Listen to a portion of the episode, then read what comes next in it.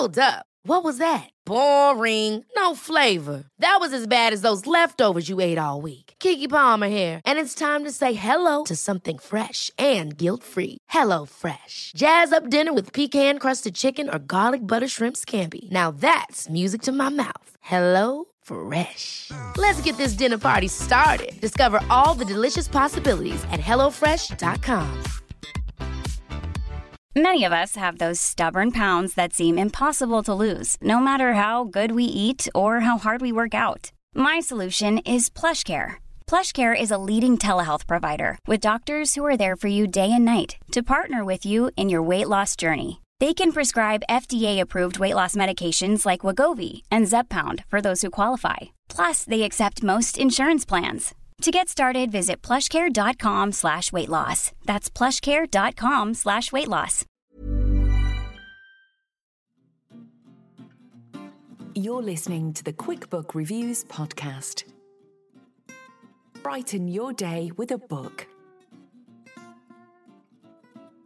Hello, my fellow bookworms. This is Philippa from QuickBook Reviews. How are you all? Well, I've learned something new today. I have been looking for ages for a nice tracksuit.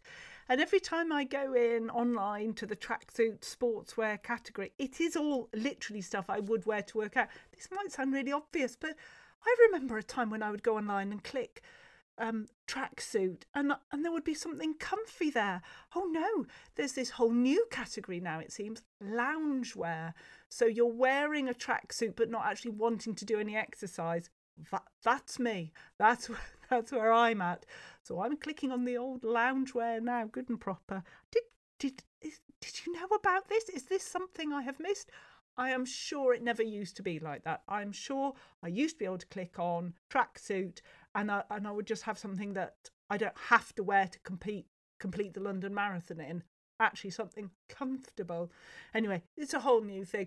When I've heard people talk about loungewear, I thought they meant pajamas, but this seems it's a whole new category. It's, I don't know, pajama suits. It's like a, a combination of something comfortable like pajamas and tracksuits. I think I may be over analysing this too much. I think I need to calm down. But anyway, there we go. Lounge suits. Who knew? Certainly not me. I have some great books to talk to you about, some different ones as well. Get me. We've got five really good books. Um, shall I tell you what they are? I will in a minute. Hold your horses, Philippa. Then uh, we've got a great author interview, which is very exciting. And there's a book box on on opening, which I just can't wait to do. So that's going to be good. There's quite a lot to cover today. So let me tell you about the books, um, and we'll take it from there. So the first book is called The Smallest Man by Frances Quinn. Uh, then we've got Tell Me the Truth About Life, which is a collection of poems curated by Cerys Matthews. Uh, we've got the book Someone We Know by Shari Lapena, uh, The Invisible Life of Addie LaRue by V.E. Schwab, um, Hot to Trot by MC Beaton with W.R. Green and narrated by Penelope Keith because I did listen to the audio book on that. So, as you can see, five, or as you can hear, I should say, five very different books. Um, now, okay, let's start with The Smallest Man. Sorry, moving papers about. I know that's very unprofessional, but there we go. It's it's real life. It's what's happening here. I'm not in a lounge suit, but I do have my pieces of paper. So, um, as you may know, I'm not a big historical fiction fan. There's only been one, maybe two at best, that I have read and enjoyed. Um, I might have read others and suffered them, but there's only a couple that I've read and enjoyed. One was the Warlow experiment going back. Um, so when Frances contacted me to say, you know, what, what about a book? And I don't mean she did that in a rude way. She was very very polite about it and very nice and kind. Um, but my immediate response was, "Well, thanks so much, but I'm not a big historical fan." And actually, she was very sort of generous and kind. She just quietly, unassumingly um, said, "That's absolutely fine. See what you think." So this book arrived. It's got a gorgeous cover. You got this uh, embossed gold and uh, these different silhouette pictures. Um, and I thought, right, well, let's have a go. So I went in fearing the worst, and wow, I was just captivated by this story. uh, drew me in from the first page to the last. Um, I just really enjoyed it. I don't think it means that suddenly I'm a huge fan of historical fiction. I think if I had to say, it's just it's that it's a good book with good characters and, and well told. Um, let's read you the blurb. It's 1625, and our hero, Nat Davy, is just 10 years old. His childhood has been poor but happy, living in a small village with his parents and his brother. But now the truth is slowly dawning on Nat. He is small, really small, and he's stopped growing. Narrowly escaping life in a freak show, he's plucked from his family and presented as a gift to the new young Queen of England, a human pet to add to her menagerie of dogs and monkeys. But when Nat realises she's as lost and lonely as he is, the two misfits begin an unlikely friendship, one that takes him on an unforgettable journey as England slides into the civil war that will tear it apart and ultimately lead the people to kill their king. Well, Wow, that's uh, I think that tells you everything you need to know. But let's talk to Frances and find out a little bit more about this glorious book. So, Frances, thank you so much for joining me today. I really appreciate it. Well, thanks for having me. Well, I had to have you on. My goodness, this book is is extraordinary. I mean, uh, I don't normally like historical books, but but this one captivated me from the very beginning to the very end. I just had to keep, to keep reading it. What I know everyone's going to ask you, but what gave you the idea for this glorious book? Well, I found it really by accident. So I was researching what I was working on a murder mystery set in the also set in the 17th century in the time of the plague.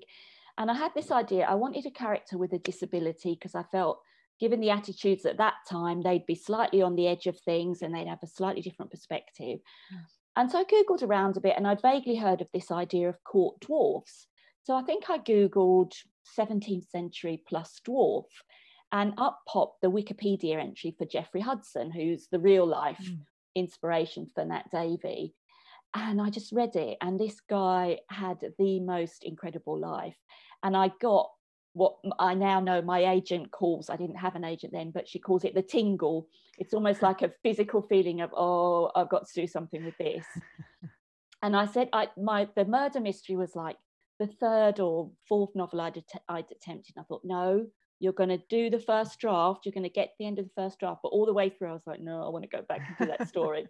and so I did finish the first draft and I did go back. And yeah, it was, um, I thought the idea was this this guy had such an interesting life and i thought oh yeah that would make a great novel. What i didn't really realize was that actually turning real life into a novel is not quite as easy as you might think. Because mm-hmm. real you know novel a novel needs to have a shape and a direction and real life meanders around it goes off at tangents it has absolutely no respect for the need to tie all the endings in the last chapter. So i kind of i did struggle with it and i actually abandoned it i tried it and then i thought no, this is just too hard for a first novel. And so I'll do a psychological psychological thriller. Not everyone's doing those. They must be easy. And I did one and it was complete rubbish. And probably two years went by before I went back to this story, but it was in my head all the time. And you are you are persistent. I'll, I'll give you that. So, how much of the story is factual, and how much of it is Frances imagination? Um, difficult to give a percentage, but it's so obviously the basic historical background is true. You know, I couldn't I couldn't change who won the Civil War or what the king's name was. So that's all true. Occasionally, um, as you know, in the beginning, there's quite a lot about the difficult marriage that the king and mm. queen had. Some of their arguments happened in a different order, but they but they all happened. Um, so that's all true. Then in terms of Nat's story, um, Geoffrey Hudson had the most peculiar story. So the beginning is very similar. He is, we well, we think there's one biography of him, but obviously as a, a character on the edge of history, it's quite patchy. We, there's lots of stuff we don't really know, but it seems likely that he was sold by his family. He was given to the Queen as a present. So that's that's the beginning. That's true. He was actually presented in a pie. And then after that, I had to think about, you know, what would he do at court? What would his relationship be with the Queen? And that's from my imagination. But what was quite interesting was he was obviously given to her as a kind of human pet in the beginning. Mm. But it was very obvious he became more than that, even though we don't know really what their relationship was. You know, he was still with her right through the Civil War and he was kind of by her side. So I felt there must have been more to it than him just being this entertaining little guy capering about. So uh, that's where I sort of built their friendship.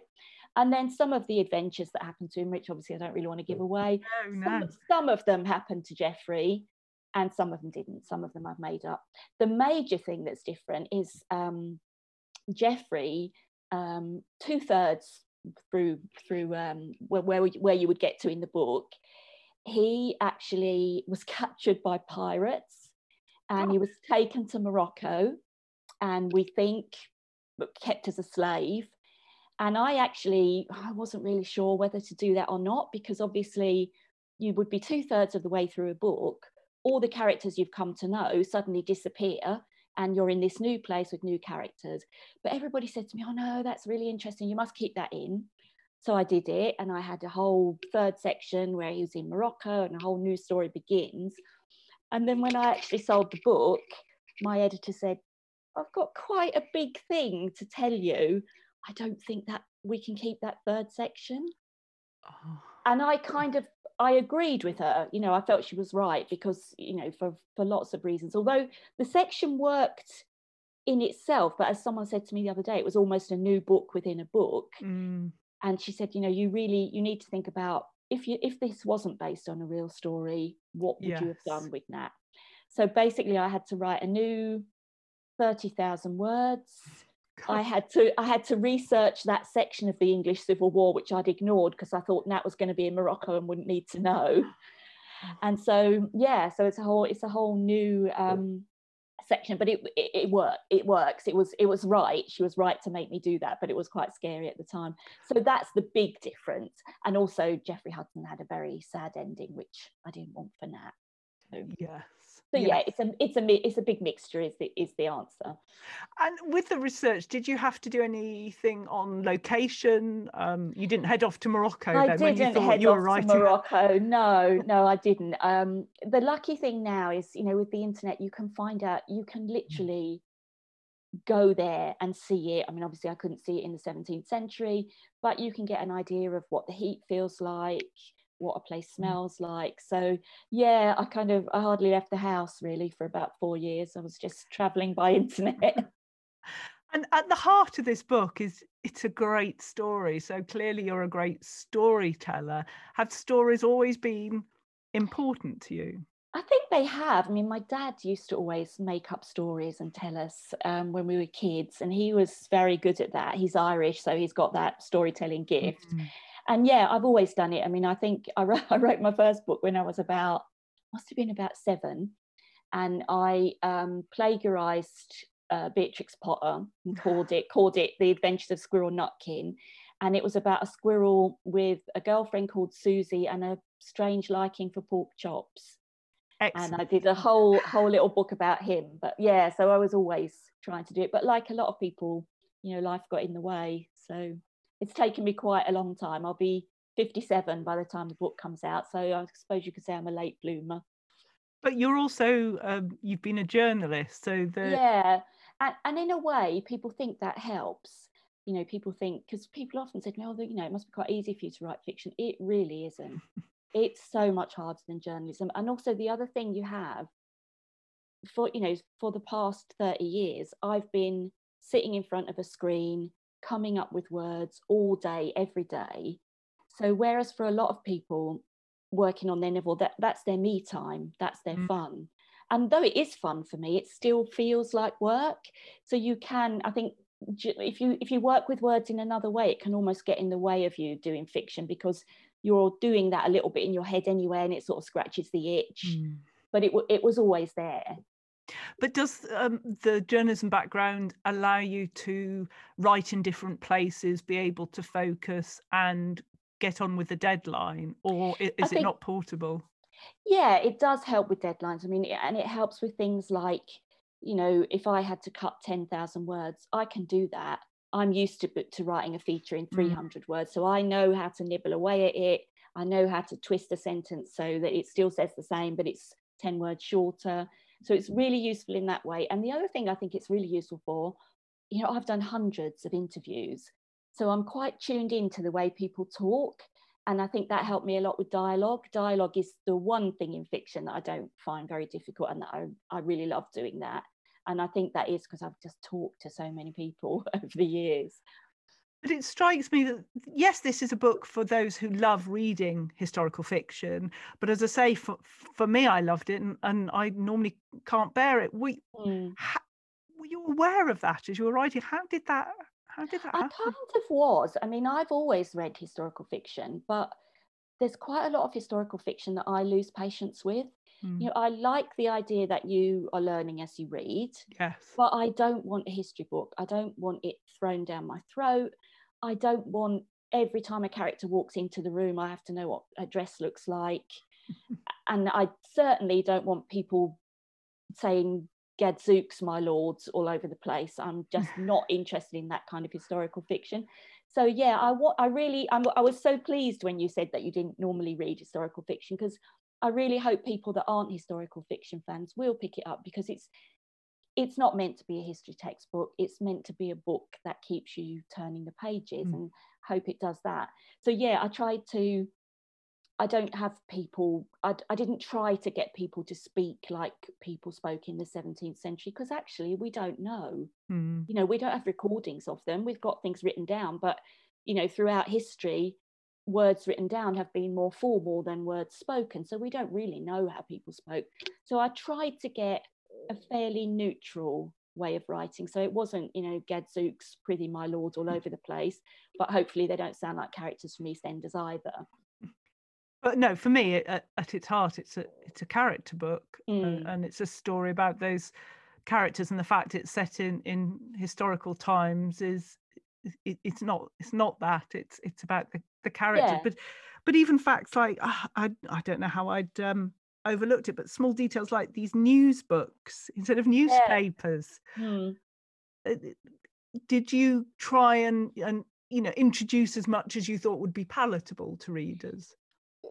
it was kind of less than that. I really tried to introduce only as much as I needed for people to understand what was going on because Mm. I I don't like excess historical detail. I can't stand when, you know, someone's in a carriage and they say, "Oh, and she touched the smooth leather of the handle," because she wouldn't be thinking that. Mm. That's that's the thing you have to remember. It's like quite often in historical novels, people are forever going on about, oh, the streets are really stinky. But if you live in a place where the streets are really stinky, you wouldn't say that because it's normal for you. So I tried to just give as much background as people needed to make sense of the story. But I didn't want to keep, I didn't want to do that thing of, look, I spent an afternoon researching this, so you're going to get it in this scene. I tried to avoid that kind of thing. And how much plotting did you do for this story? Did you have, you know, a large piece Oh, of paper? and- yeah. I did loads. So it went through seven complete drafts. And I think sometimes people think a draft means you change the punctuation a bit or you, you know you move a paragraph around. It what it's a different book from start to finish. And I think I had so when I when I started, I had this outline that I'd sort of based on the biography of, of Jeffrey Hudson. And I thought, oh yeah, okay, so all I need to do really now is turn this into a book. But then you realize you have things like um, they go through the civil war well that's not very helpful in terms of how i'm going to dramatize that so yeah i had a plot at the beginning. Lots of that didn't work. Lots of that got slung out and never made it in. And then i had bits of plot that did make it in and then went out again. And then as i say i had all this whole third section that went. So my technique that time round which i found wasn't very efficient was i would so i had this overall plot. Then I would plot a section until I'd got so bored with plotting, I wanted to throw myself out of the window. and then I would begin to write until I ran out of plot, and then I would plot again. But I wouldn't recommend that as a technique. it did take me a long time. what's it like, you know, having your book published? You've gone through all this process, and uh, then you finally you see the book and it gets published. What What's it like? Well, obviously, as as we're speaking now, I'm not yet, not yet. yes, but 7th of January. 7th of January. So um, I don't know. It's weird. I mean, obviously, as for many authors, it's a dream come true. I mean, I do. I remember the moment when I knew it was out on submission. I didn't even ask my agent who she was sending it to because you you feel like you can't really ask in case you look as though you're throwing your weight around and you're you know you're so grateful that it's just being sent out to people. So i didn't even ask. And then i remember i was sitting at my desk and there came an email saying first offer in. And i was like does that mean what i think it means? And so i, I emailed alice my agent and said um, does that mean they want to publish my book? Yes are you serious? He said well i would be quite cruel if i was joking about that wouldn't i? Ah, and so yeah that is amazing. And then then you have a very long time when your edits are done. You have a lot of stuff that you don't really know happens. So you mm. have a lot of time with the edits and that all happens. And then what begins to be, get quite exciting a few months before is it gets sent out to bloggers and they begin to tweet about it. And then i've got a blog tour coming up which will be over by the time people hear this. And that's the that's the strange thing. As we speak now my book's not published but a lot of people have read it and a lot of people are commenting on it on social media. So it kind of feels like it's out there. And it's so weird. I mean just yesterday morning you know it was monday and i was a bit like oh god you know grim old monday covid blah blah blah and i went into twitter and someone said i was up till three o'clock this morning because i couldn't bear to finish this to, to put down this book. And it's like that is amazing. Because Yes. that's you know i love like a lot of authors i love books. My favorite thing is to read. And i think what i wanted to do most of all was to give other people what books have given me. And that's such an amazing feeling when someone says that you know Mm. that they've they've spent i don't know three hours four hours with your book and they've been somewhere else for a while and that's come out of your head Yeah. so yeah it's an amazing feeling I- What surprised you the most about the whole process and industry?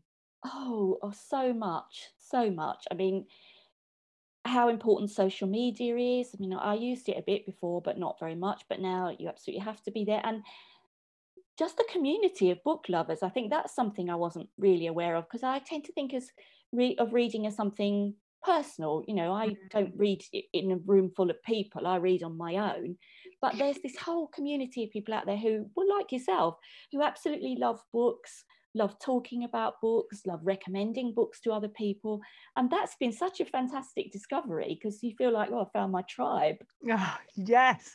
So, of course, you would expect me to say, What's next? So what's next in terms of the next book Yeah. So the next book is, I hope, almost finished because I, I had because my book was put off because of lockdown. I've had quite a Mm. lovely big gap to work on book two. So it's another historical. It's set in 18th century London, and it's the main character is called Endurance Proudfoot. Wow. And yes, That's a great name. yeah, and her name plays quite a big role in the story. And she she wants to be a bone setter. And bone setters were really the a combination of the forerunners of uh, an orthopedic surgeon and an osteopath. So they would do everything from setting bones if you broke your leg to um, putting your shoulder back in if you dislocated it, but also things, you know, people with bad backs, dodgy knees, they would treat them. And you know, we probably think of them as being quacks now, but actually, at a time when many people couldn't afford doctors, they did quite important work.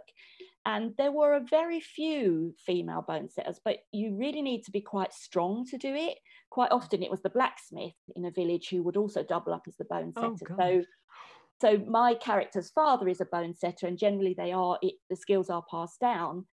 And when he discovers his daughter wants to do it, even though she's quite an unusual girl, he's quite against it. But she is quite an unusual girl, and she's not going to take no for an answer. Wow. Well, can't, you better hurry up and finish that book because I want to read it immediately. I'm really enjoying it. I mean, I knew nothing about the 18th century, nothing about the Georgians, and they are such fun. I mean, it's interesting you talked about the news books earlier. They invented celebrity culture way before Twitter and YouTube and all the rest of it. Um, and Endurance's sister in the book is an actress and she becomes a celebrity.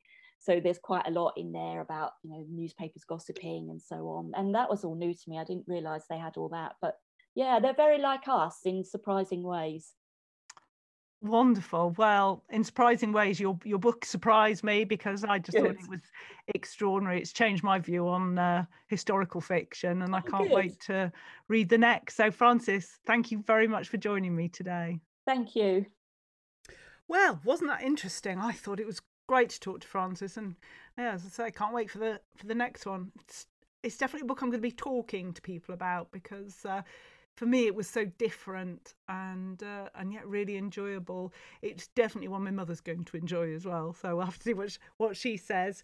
Um, but let's get on. Other books to talk about. So the next one is another poetry book. Get me being all into poetry at the moment. And this one is, as I say, called Tell Me the Truth About Life. Um, a National Poetry Day anthology, 100 poems that matter, curated by Cerys Matthews. Um, so where's the where's the blurb? Um, this collection draws on the wisdom of the nation, featuring poems nominated for their insight into truth by a broad spectrum of Britain's most passionate poetry lovers, from astronaut Helen Sharman to sporting heroes and world famous musicians, to teachers, artists, and politicians. Here you will find poems to revive the spirits, ballads to mobilise, and lifelines to hold you safe in the dark. I I just I just ado- adored this book. Um, it's one that's yeah, it's not going anywhere. It's it's staying with me. It's got um, certain conditions. Okay, let let's find a, a page for you um, where I can tell you. So the fight was fixed. So if you're thinking that that's um, an area that you're really troubled with, that you want to explore, then you'd go to the section The Fight Was Fixed and look up some of the poems.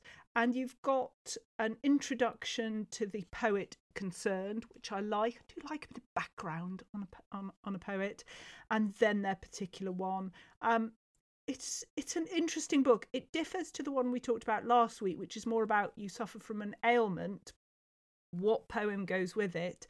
This is more aspirational than that, I would say, and it's maybe even more philosophical. I don't know. It's broken down into seven sections. So there's sage advice, different ways of looking, no punches pulled, ballads to mobilise, nature's solace, uh, mortality in the ticking clock, and you have one life, live it.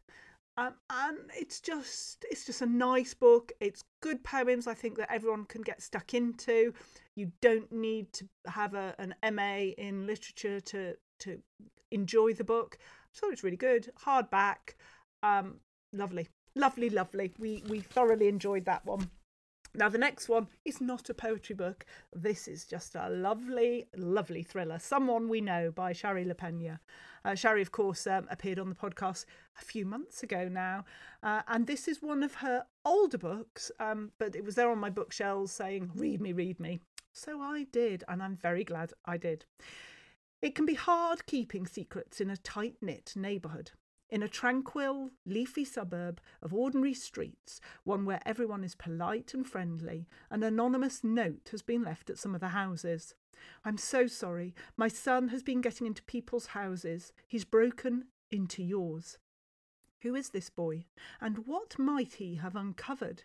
As whispers start to circulate, suspicion mounts, and when a missing local woman is found murdered, the tension reaches breaking point. Who killed her?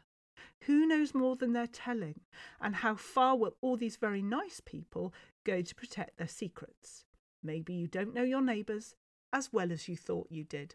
Ah, it's great. I mean, Shari, I think, is a, an accomplished writer. Um, unlike some authors where I find their books are um, hit hit and miss. You know, one works really well, the next one doesn't. I think Shari is very consistent. I enjoyed the concept of this, and I like the two elements of this boy breaking into houses and this uh, this woman found murdered. Well, I didn't enjoy the woman being found murdered. You know what I mean? I, I enjoyed the concepts of of those two elements in the story and how they are interlinked uh, or not, and and how that that all works out. Um, I thought it's a it's a good book. It's very consistent, great thriller. So if you haven't read it, I think it's um it's well worth doing. Shari LaPena, someone we know, delivers. Um, as as I think I haven't read any Dud by Shari LaPena. So there we go. Dud free. Hey, hey ho. Uh, now this one, this next one is an interesting one. The Invisible Life of Addie LaRue uh, by V.E. Schwab. Now, this has been all over social media. Um, it's uh, obviously written by a very well known author, but it's um, a new book. I don't believe it's going to be part of a series, I think it's a standalone. Um, and it was chosen as part of a book club I belong to. So I didn't choose it of my own free will. Um, but it was still one that probably I would have given into because there had been there's been so much blurb about it. But uh, here, here we go. This is this is the story. France, 1714. A desperate woman makes a desperate deal in the dark, a bargain to live forever, but be remembered by none. So begins the invisible life of Addie LaRue, shadow muse to artists throughout history, forgotten friend, confidant and lover, slipping away with the morning light. Addie passes through lives, desperate only to leave a trace of herself, until the day she walks into a small bookshop in Manhattan and meets Henry, who remembers her. After 300 years, Addie's life is restarting, but the devil never plays fair. As Henry and Addie's lives start to intertwine, they must face the consequences of the decisions they've made and the prices to be paid. The Invisible Life of Addie LaRue is a dazzling adventure across centuries and continents, across history and art, about a young woman learning how far she will go to leave her mark on the world. So, this book was chosen. I didn't have a choice. I thought, oh gosh, I don't know how I'm going to read this. It's quite long 500, 540 pages. So, first of all, as I, I got it as the audio book, tried that, couldn't bear it. The, the narrator just didn't work for me. So, then I got the book, which is beautiful, the most beautiful book with a lovely naked cover underneath. It's gorgeous. Um, so, I quite like that. Easily swayed by a nice cover. Um, and I enjoyed it. I would say that for me, it got it was quite long winded at parts. I wanted more pace to it and story. However, it was a, a fantasy book that I could read and enjoy and escape into which is quite unusual for me. So if you're keen to get into the fantasy fantasy genre, but you're not sure which to start with, what to do, then I would say this this is a good one to start with. It it's um it's not full on fantasy if that makes sense, I think it's a book for a much wider group of readers than the the pure fans of the fantasy fantasy genre. Um, there's yeah, it's intriguing. I liked how it worked through. I liked the ending. It, it just there were times, particularly around the middle and sort of two thirds of the way through, where I just felt it was a bit drawn out. Um, but that didn't stop me from reading it and finishing it. And did I enjoy it? Yes, mildly enjoyed it. So so that was quite exciting. And then the last book I need to talk to you about is one that um, I managed to get a copy of the audio book uh, to review. Um, I don't know if I'd have bought it, I'll be honest. So, MC Beaton, um, sadly, she uh, has died, but she's written a great series, well, great few series, one of which is the Agatha Raisin series. And um, it seems that R.W. Green has worked with her um, during uh, her life and then is able to carry on with the story. Um, the last few books in this series I didn't enjoy as much and only stuck with because I was loyal to the, the brand of Agatha Raisin and they're sort of British madcap um, crime books, easy to read, um, nothing too sinister.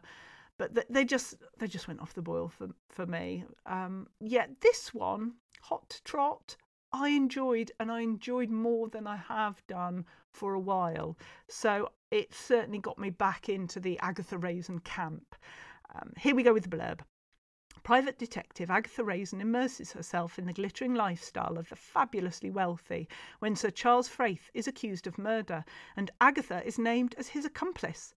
A high society wedding, a glitzy masked ball, and an introduction to the world of international show jumping, where the riders are glamorous, the horses are beautiful, and intrigue runs deep, leaves Agatha with a list of suspects as long as a stallion's tail.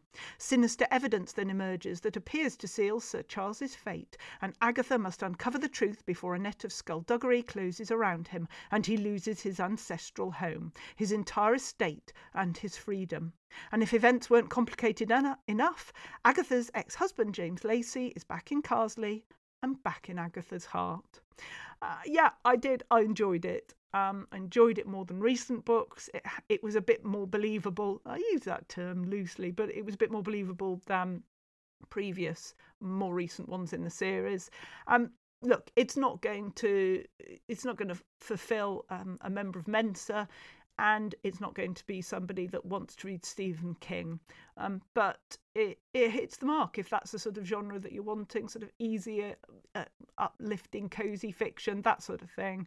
Um, yeah, I I liked it, and just to have the narration um, uh, is just exquisite. Penelope Keith, I just think, is fantastic. She will always be Agatha Raisin for me, which is why I never really got on with a TV series because for me, um, Penelope Keith is Agatha Raisin, but uh, just just a bit of fun.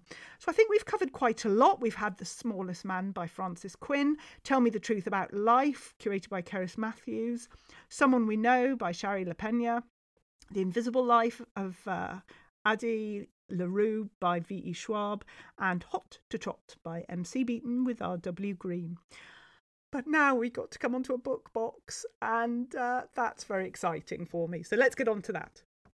Right, here we go. So, for those of you who have listened to me waffling on for a long time, um, you will know all about book boxes and uh, subscription boxes. But in case you haven't heard, I'll give you a, a quick summary. So if you're into surprises and different bookish treats, you can sign up for um, a book box subscription. So every month you get a box, you don't know what's inside it. There's usually a book and some bookish related things.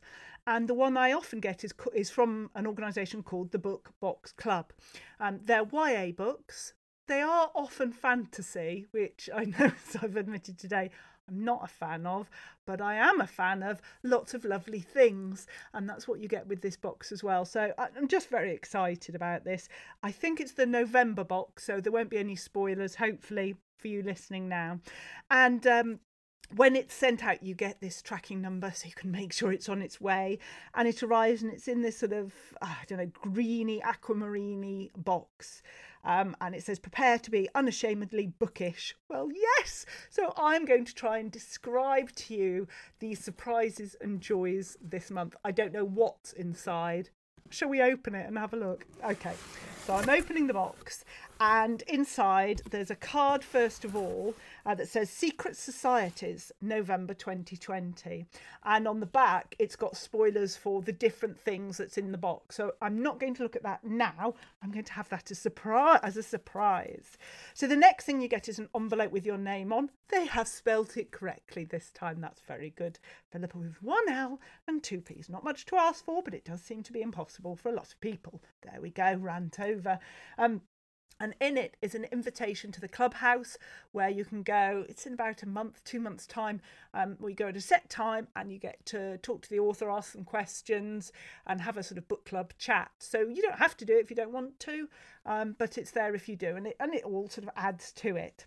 And then you've got lots of this sort of shredded paper the same aquamarine turquoise colour so if i move that out the next thing we have is the book, and the book is always wrapped up in this sort of water effect, lovely paper, aquamarine again, and some different colours, and uh, sealed with some lovely silver string. So you can hear me opening, moving the string. I hope you don't mind all these sound effects. Um, it's a bit hard to open it silently. That's the only problem. So there we go. Oh, it's a white book. Oh, wow. I had wanted to read this. Oh, well, I, okay, I'm properly excited now. There we go. One for Sorrow, The Magpie Society, uh, written by Zoe Sugg and Amy McCulloch. You did want to read this very much. Yes. Okay. This is the blurb. The screaming was coming from the sea. A figure was standing by the water. The sun had disappeared from horizon, but there was enough ambient light to see by. A body lay on the sand, waves lapping at the soles of her feet.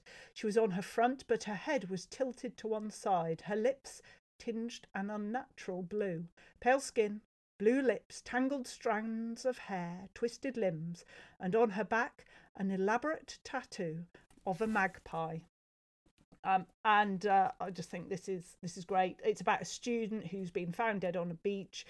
It's about what's going on at the school, uh, the relationship of the the different people in the school, the cliques, you know, the ones who are getting top grades, the ones who aren't, all that sort of thing. It just sounded really good. Um, I know who killed Lola, and one of you is next. Brilliant. So it's this uh, white hardback book with a magpie on the front and um, some paint that shows this school. And it's supposed to be a really good book. And I have wanted that one, so I'm very excited. Having just come out and said, oh, it's all fantasy, blah, blah, blah well, I suppose it is fantasy dystopia. It's just it's good YA, so I'm definitely happy to to read that. Let's move some more of these shredded bits of paper out. Oh, now first of all, we have a notebook, ladies and gentlemen, a notebook, and um, it's a like um, a pale blue-ish color, I would say. And on the front, it says unashamedly bookish. Yes, like that very much. And it's got lines. I do like ni- lines because it helps me to write a bit neater. Um, and that's just lovely, like one of the little moleskin books you, you would expect to get. So that's very good. Then we've got um, a badge that you would sort of sew on Hampden College Classics Department. So I presume that relates to the story. And uh, if I like what I read and uh, want to promote the Classics Department, then I guess I could sew that on my outfit. So there we go. Now, what's this? There's something else. There's chocolate. Okay, right, let's just stop everything and focus on this. There is something that is chocolate in this, and it's a chocolate key with sort of gold dust on it as well. Key to the clubhouse, orange flavoured Belgian chocolate key with sugar crunch, made by Maple Mollies for the Book Box Club. Oh my goodness. Now, I could eat that and nobody in the house would need to know that it ever existed. That could be gone. That could be gone before I come out and say, oh, look what I got in the book box this time. Oh, that does look good. And chocolate orange. You see, you're getting a fruit entitlement if you do that. That's one of your five a day. So you're winning with that. Um, and if you have got any food allergies, it's got all the ingredients on the back as well, if, if you need to know that. So that's very good. The next thing is a circle. It's a coaster love, love a coaster because people are always putting hot mugs down and not looking what they're putting it on and not being careful of the wood. And I'm always running around with a coaster. So to have another one like this is lovely. And it's a keyhole and it's looking in to some books, which is great. We are all stardust and stories. I'm going to look at the spoiler card, I feel, at this point, because I just don't know exactly what this relates to. So, the Starless Sea Coaster, of course. The Starless Sea Coaster. We've tracked down the magical doorway to the glittering secret society at the heart of the starless sea. This gorgeous portal may look like an ordinary coaster, but it's actually your personal gateway to a world of books, ballrooms, and wonder. Now you just need to find the key. Well, I found the key in the chocolate, I think, very much. Very nice. Um, yes, that's great. And then there is pouch. What is this? This is the last. Oh, that's very sad. It's the last thing. Just lifting the rest up just to check. Yeah, it's the last thing. So it's um, it's got the raven on and a book from um, the uh, the Magpie Society. Oh, it's a pouch, but it's got like um a button, so you would put it. Could I put the book in there? Let's have a look. I don't understand. I don't understand. The Secret History patch with artwork. Oh, no, that's not it. Sorry, what am I talking about? We've already talked about that patch, haven't we? Getting very confused in my excitement. Here we are. The Magpie Society book pouch with artwork. Stow away your top secret tomes in this exclusive canvas pouch, inspired for our featured read. Okay, so what I'm going to do is get the book. Sorry for that noise. Will the book fit in the pouch? That is my question. And I can confirm that the book does fit in the pouch. so I can walk around with a pouch with the same sort of designs relating to what, what goes on in the book. Yes, you've got me. While eating the chocolate key. Well, actually, you know, a book can take a while to read. That key is that's key is, is gone in uh, under a minute. I'd like to, yeah, I think under a minute. But anyway, I've I've got the um uh, the lovely history patch to remember by. I've got the notebook as well. Um, it's just I just love I just love these boxes. It's something to look forward to, and frankly, we need that. It's like having Christmas every month. Love it. And certainly this time, it's a book that I that I really look forward to reading. So I can't wait to read that and then review it for you another time. So that's the Book Box Club. Um, and I believe if you put in Quick Five, you can get 5% off your first book box subscription. I believe that still works. Uh, let me know if you have any problems with that. I know people have been using it, which is great. Um, and yes, that's it. Very exciting. So we've spoken to Frances, we've talked about lots of different books, and we've opened the book box. I think I need to let you get on with your day, and I'll speak to you again very soon. Take care now. Bye bye. You've been listening to the Quick Book Reviews podcast. That's enough books, said no one, ever. See you again soon.